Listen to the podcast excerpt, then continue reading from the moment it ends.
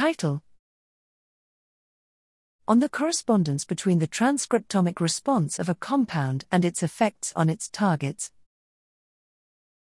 Abstract Better understanding the transcriptomic response produced by a compound perturbing its targets can shed light on the underlying biological processes regulated by the compound.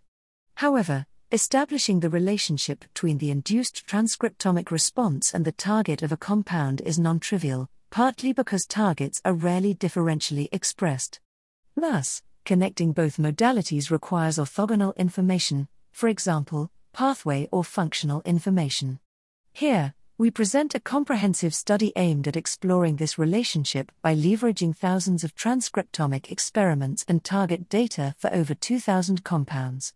Firstly, we confirmed that compound target information does not correlate as expected with the transcriptomic signatures induced by a compound. However, we demonstrate how the concordance between both modalities can be increased by connecting pathway and target information.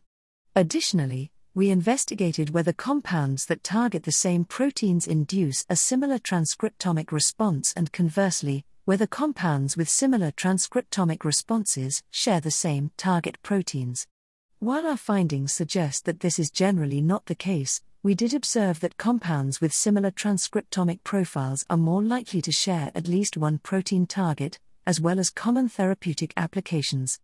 Lastly, we present a case scenario on a few compound pairs with high similarity to demonstrate how the relationship between both modalities can be exploited for mechanism of action deconvolution.